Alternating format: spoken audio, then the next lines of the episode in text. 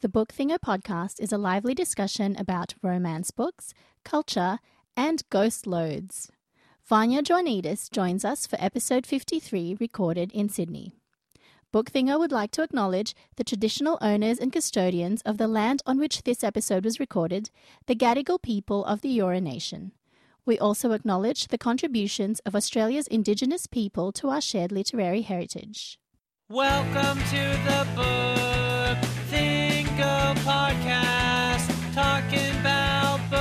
love, romance. Kill a fairy fast on the Book Thingo podcast.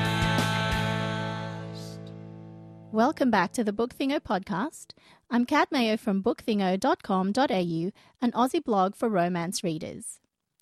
Before I introduce today's guest, I want to clarify something that came up in episode 52. We included an extract from The Rules According to Gracie by Stephanie London. It was beautifully read by Jodie, but the selected text gives the impression that the heroine is married. This is not the case. I am assured there's definitely no cheating in this book. So I'm adding this book back on my list. Today's guest was a friend of mine offline before I knew she was into romance books. Vanya Joanidis is a lifestyle blogger at Vanya Says So, and she is not afraid to share her thoughts on some of your favorite authors. You can find information on the titles and authors we talk about in this episode by going to bookthingo.com.au slash podcast and clicking on episode number 53.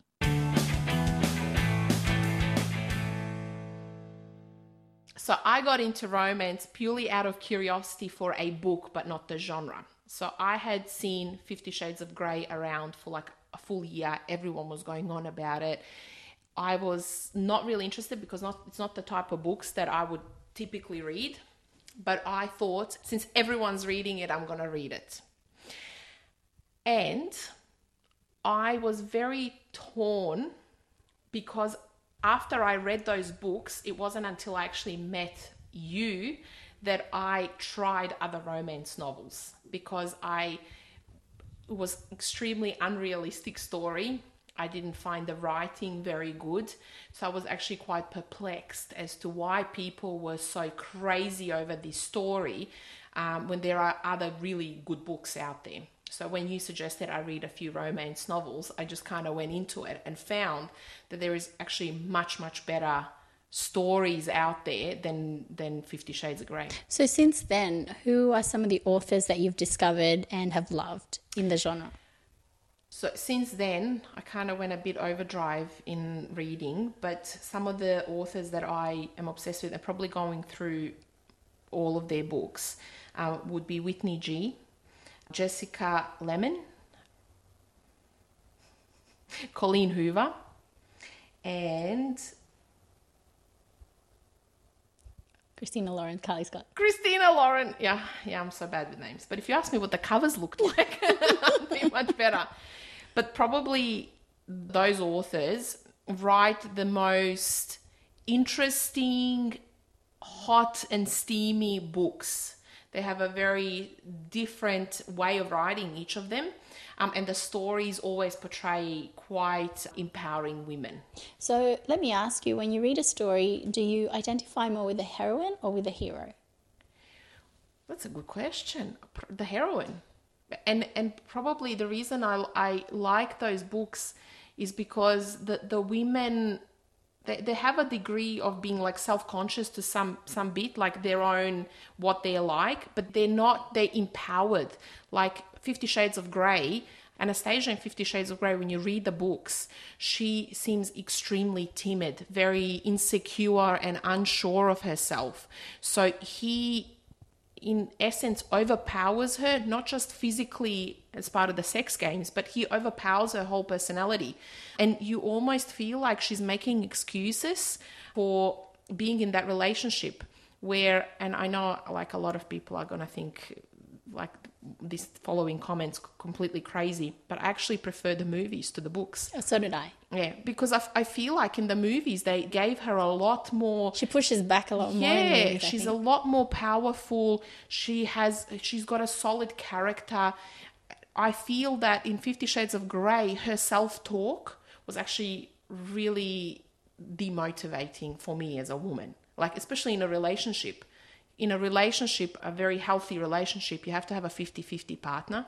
And even if you choose to be in a relationship where there is a dominant, it should be a choice you give them at that point in time, not the full relationship in every aspect of your life. So you've read the books and you've watched the movies? Yes. All three books and all the, both the movies? So I've read four books. Sorry, are there four? Well, yes. Oh, because Grey. Well, I have another comment to that one. Yes. so then, because she, came out with everything, the point of view of of um, Christian. Christian Grey. I honestly think that those books were, Were a wa- waste of paper. like she's done her job with the series. I mean, the book two. I actually stopped reading by book two uh, because also it's very unrealistic from a sex perspective. I do believe they had sex eleven or thirteen times in the one day. Now, whilst I'm all for it, I have all other different thoughts to that. like, You're going to need some burn cream right? to alleviate. There must be some ghost loads in that bit as well. I mean, it was just completely unrealistic. I guess think it's it's like completely unrealistic. romance fantasy to the extreme. Extreme, but um, I mean, really, is that even romance fantasy? like, that's like what once every hour during the dates. It's, it's crazy. Any anyway, I mean, look, if you can do it, all the power to you. But but I do feel that the other authors capture the relationships in a very equal way, even though the, the stories with those authors also talk about there is that power struggle, and the man typically in in these stories is the millionaire or has the money, but the girls don't fall for it, and and I, I feel like I see myself in those stories, so they're a lot easier to read because at the the whole reason I read books is to get motivated and empowered and you know have have positive outlook on things, right? So me typically I read stories with a happy ending. So then I think to myself it's like a waste of time and my energy reading things that are repetitive where the girl is like, you know, really looked down at and she has no no agency to her. I think there's enough of that in real life with men overpowering women, especially in the media, that I don't I really don't feel like reading about it helps any of us. But you read outside of romance too. Yeah. You read general fiction. What other types of books do you enjoy? Self help. no, no, no. Well, I do have some fascinating. I I love um minimalist living Yes. type things, Oh. even though I find it impossible to implement anything. Yeah, but there's something to strive for, right? kind of. But have you read the? I can't remember the name of the book. I think it's called The Secret. the secret. The, the Magic to Tidying Up or something. oh yes, yes. It's so funny. Such a funny book.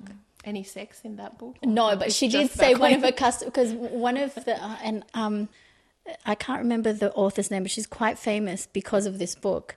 And her philosophy is you get you basically go through all your possessions, you sort of touch it, and then if it doesn't give you joy, you get rid of it because you shouldn't keep it in your life.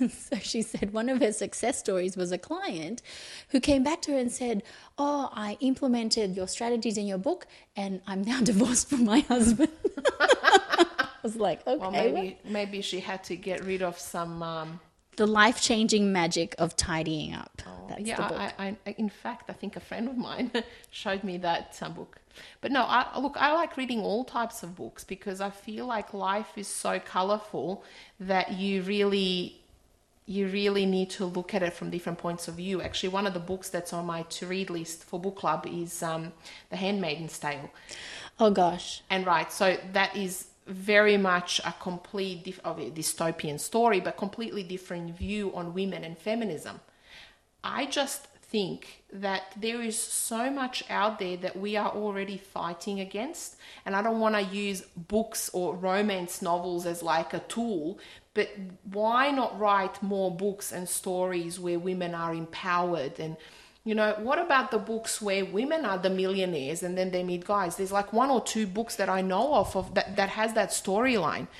Like, I think, me personally, it's way sexier to read about a woman and a man who came at an equal thing, even if she was more successful than him, than than the whole Christian Grey scenario where obviously that book sparked a whole other list of books you know that are like so if you go on pinterest and you type in then you get a whole list of things like 50 shades of gray but why read more like that when you just keep reading about some guy who's really rich and gets everything he wants Well, I, I've heard anecdotes that the millionaire tycoon has sort of lost its luster after what's happened in the US in the Yeah. politics.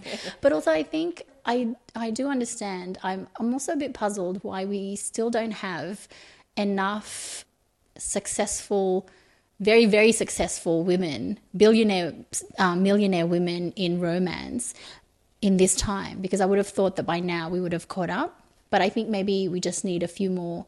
A couple more decades before those books start to sort of be on parity with but the, the billionaire is, hero. it's us women that's writing these books so Yeah, but- we as women well, don't see ourselves No, in no, my positions. theory is if I were to envision my ideal life, Mm. do I want to be working in a corporate job for like 60 hours a week You're to earn a billions? you're starting a or do I want to retire early because you're starting a whole funded? new topic. So my opinion on that is that even if I had a husband who was a millionaire, I would still look at having something to do for me. Because I think women tend to lose themselves in the everyday life of kids, family, cooking, and cleaning. And in a lot of marriages, even if they're considered completely equal, I will put money on it, women still do more around the house than guys. So my point is, why not then empower ourselves by doing things that fulfill us? So in my case, that may be a corporate career that gives me the drive and the adrenaline and whatever. Some women may find that with volunteering somewhere. So it doesn't have to be a paid thing. But I, I feel it's very important to have independence in your life, to have independence in the relationship, whether your husband's a million or not. Now, of course, if you have more money, your life is a lot easier. Honestly, my ideal romantic setting would be um, a hero who actually owned property in Sydney. You're already way ahead of like so many other people. At least one four bedroom I apartment. know. Well, I've been. Sometimes I'll read Mills and Boons that are set in Sydney, and they'll talk about how the guy owns a penthouse in the city, and I'm like, it's not the penthouse in the city that's important. It's the fact that he has parking in the city. that you can't buy that for gold. So then I find it interesting because you got into romance through this new wave of readers that discovered the genre through Fifty Shades. Even though you didn't discover it because you love Fifty Shades, you discovered it because you wanted to know why there was such a big fuss over it Yeah. and you weren't quite satisfied and you went out and looked for other authors. So you guys, you, you new readers, not really new anymore, but m- more recent readers have a different, I think, have, have different things that you're looking at and looking for in the books. And it's interesting to me which books we have in common. Um, because the books that I remember reading when I started in the genre are totally different. And for you, they would be like sort of old romances. You would be looking back at women living in the 90s and the you know early 2000s and it would for, be quite the same for me, I think it's about being relatable. So there's one thing about escapism and going back and that romantic notion of the big dresses, like the period romance. But then I, I, I feel we're bombarded with so many things in our lives as women about body image, about you know being successful, about being able to juggle kids, life, husband, the whole thing. That it's kind of nice to then read stories of women who do it successfully in that setting. The other thing is the fact that, you know, majority of the novels we read are really all the prototypical start of the relationship. And now I have had chats with my girlfriends, and I've been really looking very hard to find books that fall within a different view of the romance relationship. For example, what about after marriage? Because each story is always tailored and they happily lived ever after, and you know, it's always marriage is the ending thing. but majority of us reading these books are all married women. I, I actually would love to know the statistics on how many unmarried women read these books. Like, you know, a lot of people look and search for what do I do today to keep my long term relationship or my marriage still hot? Even the kids are there and the house isn't clean. Like, how do we keep that romance going? And it's actually really hard to write a book on that topic. So, two things about that. Um, the first is I'm not sure that I would consider those types of stories romance, but I also acknowledge that the genre is always changing and it's so reader driven that if you get enough readers wanting it in the genre, it will eventually, you'll eventually get those books um, being written and being bought. But the other thing is, even when stories of married women appear in genres like popular fiction, women's fiction, they're usually not written in a way that is a relatable. Like I always feel sometimes that they're like older than me. Like they mm. always feel so old or so bored. Mm. And the second thing is, um, I just never find them satisfying. Like, and I don't know whether it's the same problem where I just don't feel like these women. They don't sound like me. They don't sound like my friends. Mm. The problems they're having seem like problems my mum's having, not the problems that I'm having. Um, and I don't know whether we maybe we're looking for a new crop of writers in women's fiction to tackle those stories because it feels stuck in a rut to me, actually. I guess if you look a prototypical structure of a romance novel, you've got the girl meets boy, then they're like back and forth, back and forth, getting the you know the angst up of them hooking up. Will they? Won't they? halfway through the book they hook up then for about two three chapters everything is beautiful it's going great but then you can see there's another 50 pages left and you know something's going to go wrong. And inevitably it all goes wrong and it's just the degree of you know is it a stalker or the family member or, or how realistic the situation is. And then right before the end they get back together and then the epilogue is at the wedding. And i find it amazing that there is only a small amount of writers that actually have ventured out of that construct and done a story that actually was really interesting, really got the emotions out, really got me going to keep turning that page. So one of those is Christina Lauren with I think it was the last book she wrote, um, Hating You, Dating You. So I'm not going to give anything away, but the book starts off with them having a sexual encounter. I read it, and my initial thought was, "Is where's this gonna go?" Because we've already skipped through the whole build up of the thing, and I thought they're gonna have to pull a rabbit out of a hat to turn this book around because this is only like the first or second chapter. And to be honest, they killed it. They absolutely killed it. They managed to start the relationship off on a one night stand and then build the the emotion to like a crescendo where you are just flipping through those pages like going through the emotion with the characters there and because you're reading it from both points of view you're like hating the other person when you're reading from you know her point of view or you hating her when you're reading it from his point of view and i think it it takes a lot of guts to do something different. And, and I think a lot of the times it sticks in the people's minds. But the odd one is the marriage because, you know, romance, and I know the definition of it, but romance does not end with the wedding night. Like, what happens afterwards? Like, I, from a romantic point of view, like you read these books and you get all hot and bothered, and you're like you're running into the room with the hubby, and most of the time he says to me, "You've been reading your books, haven't you?" And I'm like, "Yeah." Actually, we're different because me, I'm like, "Stay away from me. I'm reading a book. Don't bother me." No, but but the thing is, there is there is a different dynamic when you're married, but but there has to still be romance. And and I know a lot of my girlfriends who are married where I pitched the idea of would you read a book about you know marriage and like a erotic romance after marriage? And a lot of them who are married would say I would love that. Because you get to a point where even though you're reading this book you're kind of imagining yourself in the heroine's position but then you realize she's only 24 and you're like at some point it's going to be like well i can't be positioned putting myself in in that mindset of a 24 year old when i am you know 36 i've been married i've been with my i've been with my partner for 16 years right?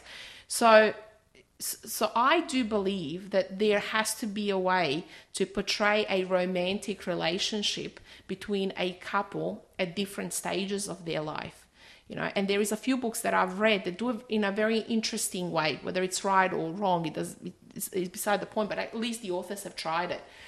One of them is that they break up and he says to her that you know give me one month we'll go away and i'll show you who i really am.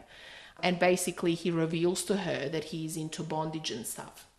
And then they go through this whole process and then she actually realizes that the whole reason their marriage didn't work previously is because they were hiding these sides of themselves thinking the other person wouldn't like it now bondage may be an extreme thing but like there are things that I still to this day find out about my husband and he finds about me after 16 years that we go, oh my God, I'd never knew that about you. It could be as simple as he never knew I couldn't stand um, what do you call it? fruits and I, oh my god, not avocado. Mango. Mango, I think. How can you not? no. This is a different conversation. Right. so, so one of the things he found out about me, like last year, is that I, I can't stand mango. We've been together for 16 years. He's like, how did I not know this?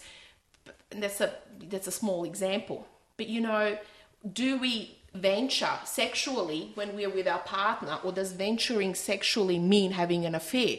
Like there are there are so many different things we don't address. And so they become like the unspoken thing. Like just because you get married, it's happily ever after. It's it's not true. So like simple things, you know, you fall into a routine with your partner and sex one way is really nice, but then you never try the other way. You you stop experimenting in a way. So a sex session goes from an hour to 5 minutes because the kids may wake up. But then there are other things you can do. So, what do successful couples do? You know, can we learn from them? Can we read about them? You know, does that mean taking time, going on date night, going on the dirty weekend, doing these things? And, you know, a lot of the things we do is talking to our girlfriends and what people do, but like reading about it would be nice because that's something I can relate to. You know, the 35 year old mum of one and who's been with a partner for a long time and now they're rediscovering themselves and experimenting again. So when you talk about this there are some plot setups that i've thought of that sort of address what you're saying but they make the plot a lot more dramatic i guess to make it worth telling the story. So one of them is a couple who's been married but one of them has been deployed in the military and then comes home. So that includes things like post traumatic stress, adjusting back to civilian life. Also, like if they've had kids, trying to get to know their kids who hadn't seen them for a long time. Another one is like the the reason I'm wary of this this scenario is because I really don't want to read about infidelity in my romance. But neither do I. Yeah, so so but I think you know the first thing you think of about around marriage conflict. What's mm. what's the worst thing I can do to a married couple yeah. to give them a conflicting situation? Yeah. And the first thing you think of is well, okay, maybe one of them cheats, and you're like, mm, I'm already mm. I'm already annoyed, right? But um, there are other ones that I've read. So um, the submission gift by Solace Ames is a couple. I can't remember if they're married, but I know that they were like an established couple who bring in a guy into their relationship because she likes being dominated, but her husband doesn't like dominating. And I think her husband also likes to have sex with men. So it kind of works out for everyone that everyone's kinks get satisfied. yeah, get it get taken care of. So that was really interesting. Then there was one by Jackie Ashenden uh, where they were a couple on the brink of divorce, and then they were at a party, and the husband's jealousy somehow gets triggered. And so they have this sexual encounter, and then he basically tells her, I'm not going to sign the divorce contract unless you give me, I think it was another month, to see where we went wrong and whether or not we can fix it and that was to me very interesting as well. So so you could But there are so Yeah, many you're right. real life scenarios that could be, and, and I use this term like sexy, that could be sexy twists, like the sexy drama. Me, I went through something a few years ago with my son, a really bad health scare. Um, and we spent two years in quite a stressful situation. Now, in terms of a book plot, I after my son got better, I went to my gynecologist who basically asked me whether I was still with my husband, and I said yes, I was, and that he was. He's that eighty-year-old guy. He's like well beyond retirement age. He was completely shocked. He said to me, "Wow, congratulations." So there are moments in everyday life that don't go to infidelity that can rock a marriage and be quite a dramatic portrayal in a book that can tear the, the, the, the couple apart and reunite. You know, the more that we talk about this, the more I remember how many of these books I read in the past. So, actually, the most number of books I read that have these plot lines were in Mills and Boon. Oh, really? Yeah, Mills and Boon. Maybe um, that's the new thing I need to start reading. yeah, well, but we need to find you the right title. So Mills and Boon had this line called Super Romance, and I think it was either in Super Romance or Special Edition. But anyway, one of them was had a lot of like reunited plots. So either childhood sweetheart, something happened, and then they meet again when they're adults, when they're older, or um, estranged couples, divorced couples. Um, there was one actually by an Australian author. I think it was it wasn't super romance, but it was Mills and Boon. I think it was by Nikki Logan. And what had happened was she had had a one night stand with a rodeo guy and had gotten pregnant, but didn't tell him because she's like, it's none of his business. It was a one night stand. I want to keep the baby. He's got nothing to do with it. But the child needed, I think the child needed bone marrow transplant. So, and I can't remember, oh, I'm so bad at it. It was either she needed him to provide the donation or she needed to make another baby because the doctor told her the chances that a second baby would be a match were really high. So then he's like, A, you didn't even tell me I had a kid. How dare you? Um, but then B, like, how can you say no when it potentially can save this child's life, even though you didn't know this child existed? So I thought that was really interesting. So it's not quite marriage, but it's a sort of similar previous relationship rekindled because of something sort of drastic in their lives. The other plot that I used to see in Mills and Boon was ex married couple, so either married and divorced or married, split up, separated, whose child is put in danger. And the guy is some sort of like police officer or like sort of alpha hero type who will then rescue the kid and then reunites with the girl. So actually, you're right. That I don't know where they are now. I just, I just, I don't know where they feel- are. I just feel that it is sad that we that there isn't an equal amount of those types of books to the boy meets girl books because the majority of the readers are in that position. I think you'll find that some of these things are cyclical. So we're going through a massive boom of younger heroines and heroes. A lot of um, college, uh, university age uh, heroines. We went through a massive sports, and I think we're still going through that because of the Olympics, like sporting heroes and heroines. And you saw we went through billionaire phase, and that's kind of really died down now. Yeah. I'm over it. It's unattainable.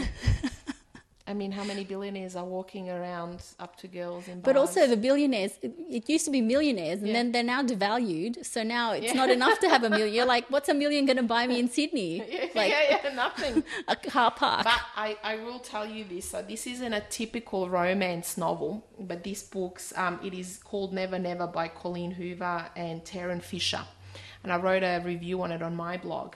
But so it is about two kids who are in high school, and the plot is that something has happened. We don't know what, but they they have only memory of the last 48 hours and when those and when the next 48 hours expire their memory is wiped so then they have to rebuild what has happened so that they figure out what's why they keep losing their mind So it's a bit like Memento. yes Have you, with the Guy Pearce movie? Yes, yes. So as they realize what's happening, they keep writing down what's happened the night before and they're putting it in places so that in the next morning when they remember, they can find it, read it, and then work off that to figure out how they stop it from happening. The thing is, though, even though it's like this YA type of novel, but the concept of the story is so interesting because it keeps taking you back to the start of your relationship because all they remember is the good times. They actually completely forgot the whole reason they had split up in the first place because they're actually not together. So I kind of feel like it's like a lesson for people who have been in long term relationships or are married around doing that restart and going back and remembering why they are together in the first place.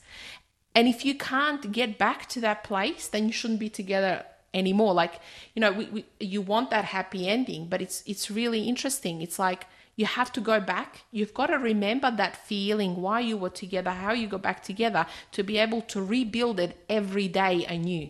And like metaphorically speaking like they, they keep forgetting it literally but i'm talking really working on it. You know it's the little things you know, when you stop telling your partner, I love you, or when you go to bed on a fight, or, I mean, me and Andy, this way TMI for everyone listening there, but before Charlie came along, we would go to bed holding hands. Like we would go to sleep holding hands in bed. Now, Charlie came along, and now me and Charlie go to bed holding hands. but, but, you know, these are the little things that you do that once you stop doing those little things, you grow apart and there is a lot of women growing apart from their partners. And statistically speaking, I believe 50% of marriages end in divorce. So if we can't recognize ourselves in the books that we read and, and associate to those characters in some way, then like it's, you know what I mean? There's a massive like, gap. Massive gap. Every woman, you know, a lot of women, but not every woman, a lot of women leaving their husbands perceive that you know once they get divorced and they get rid of this problem that they're having in their marriage life is sex in the city. You know they live like Carrie Bradshaw. They've got these girlfriends on branches that want you know grass is green on the other side. But that's not the truth. So if we keep reading all these books about these young girls being successful and meeting these guys easily you know love of their lives then if we actually leave that marriage that isn't working we're not we're not going to find that same plot in our life that we're reading you know so so you mentioned Colleen Hoover who is sort of romance but sort of not i wanted to ask you where do you find new books and new authors wow i, I think i'm the most unconventional person first of all i stalk instagram But I don't think you're alone there. Instagram yeah. is one of the most popular vehicles for books, I think. Instagram, Pinterest, and also uh, Goodreads because you can find a book that you really like and then it gives you a list of books that are similar. And then obviously word of mouth, like you know, a lot of the times you you know, girlfriend says this is really good and then you just go in and, and read that one. I am always really forgiving when I read books, and there's only been a handful of books that I've literally stopped reading because I, I really couldn't get through it. So I get through most books and and I really try to find the good in every book. Like even if you know it's bad plot or bad writing or boring or whatever, I, I kind of try to. I'm very forgiving in it, and I know a lot of the my friends that read books, they're just like very harsh, like you know one star straight away. The thing is, like you've got to keep reading books and and not not the same ones. So you know, just because you like Fifty Shades of Grey, you shouldn't read every book under that, you know, type of genre. Like you need to venture out because if you don't venture out and read all different types of books, you're not going to know what's good. You're not going to know to appreciate you it. You don't know what you don't know. Yeah. So just to finish off, you mentioned earlier that you work in a corporate job. I wanted to ask you, what are your thoughts on sex in the boardroom? Oh my God. First of all, I work in IT security. So my first thing is, where is the hidden camera? So there is no way I would be engaging in any type of sexual activity in a boardroom. However, I did meet my husband at work. He was, I did report to him when we met. Living the romance Living lifestyle. the romance lifestyle. Actually, it's really funny when you say romance lifestyle. It's kind of like every romance novel describes when you meet the one. Like no romance novel starts off the story when you met the wrong one and then by chapter six you met the right one, right? So some of the things that they write about is this prototypical feeling, the beating of the heart, the excitement and all that. So it's it's all true. But but it is, it's kind of awkward. So office romance, that's how I met my But husband. do you? f- I I don't mind the concept of workplace romance, but like it's hard to find one that actually has that awkwardness because in real life it's it's it's sexy because you know it's romantic sort of feelings, but it's also really funny because usually for the first part of it you're trying to hide the fact from everyone that mm. you're attracted to each other because just in case it falls apart you don't want anyone else to know.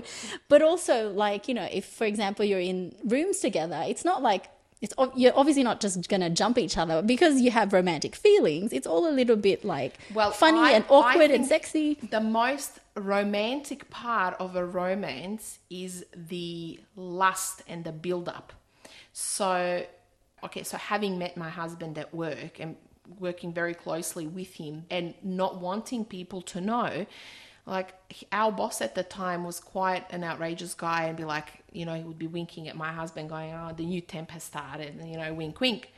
And you are a Mills and Boon plot I am. I'm totally Mills. And but and the thing is, so me and Andrew at the time were like actually really fancied each other. Like we had chemistry straight away.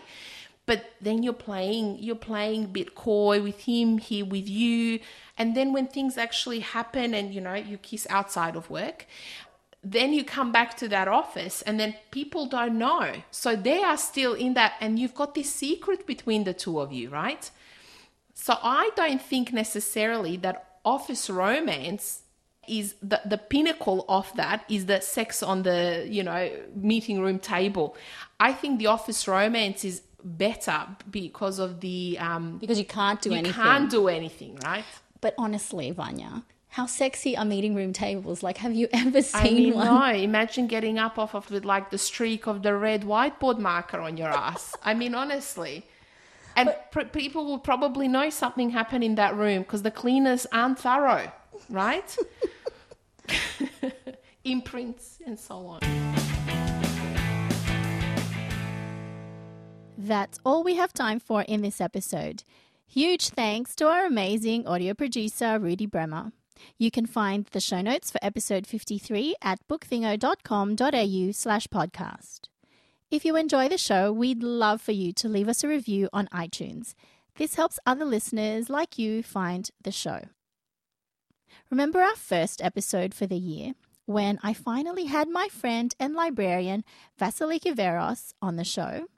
Well, your feedback for that episode was fabulous.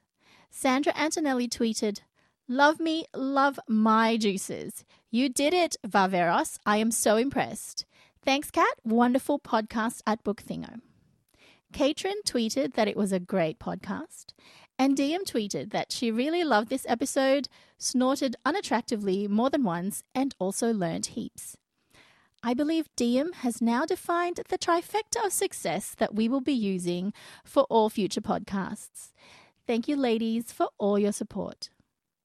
We also had a tremendous response to our Valentine's Day special from readers and authors. Thank you all for your kind words. And I have to say, I am so honored that you, my fellow readers, trusted us with your voices and your favorite books. It was an absolute pleasure to hear from you. In the next episode, I catch up with reader Jyothi Belikov, who was in Sydney last year for a holiday. I trapped her in an interview on her way to the airport. We talk about her gateway into romance and her involvement in the romance class community. In the meantime, please visit us at bookthingo.com.au and have a fabulous fortnight of reading.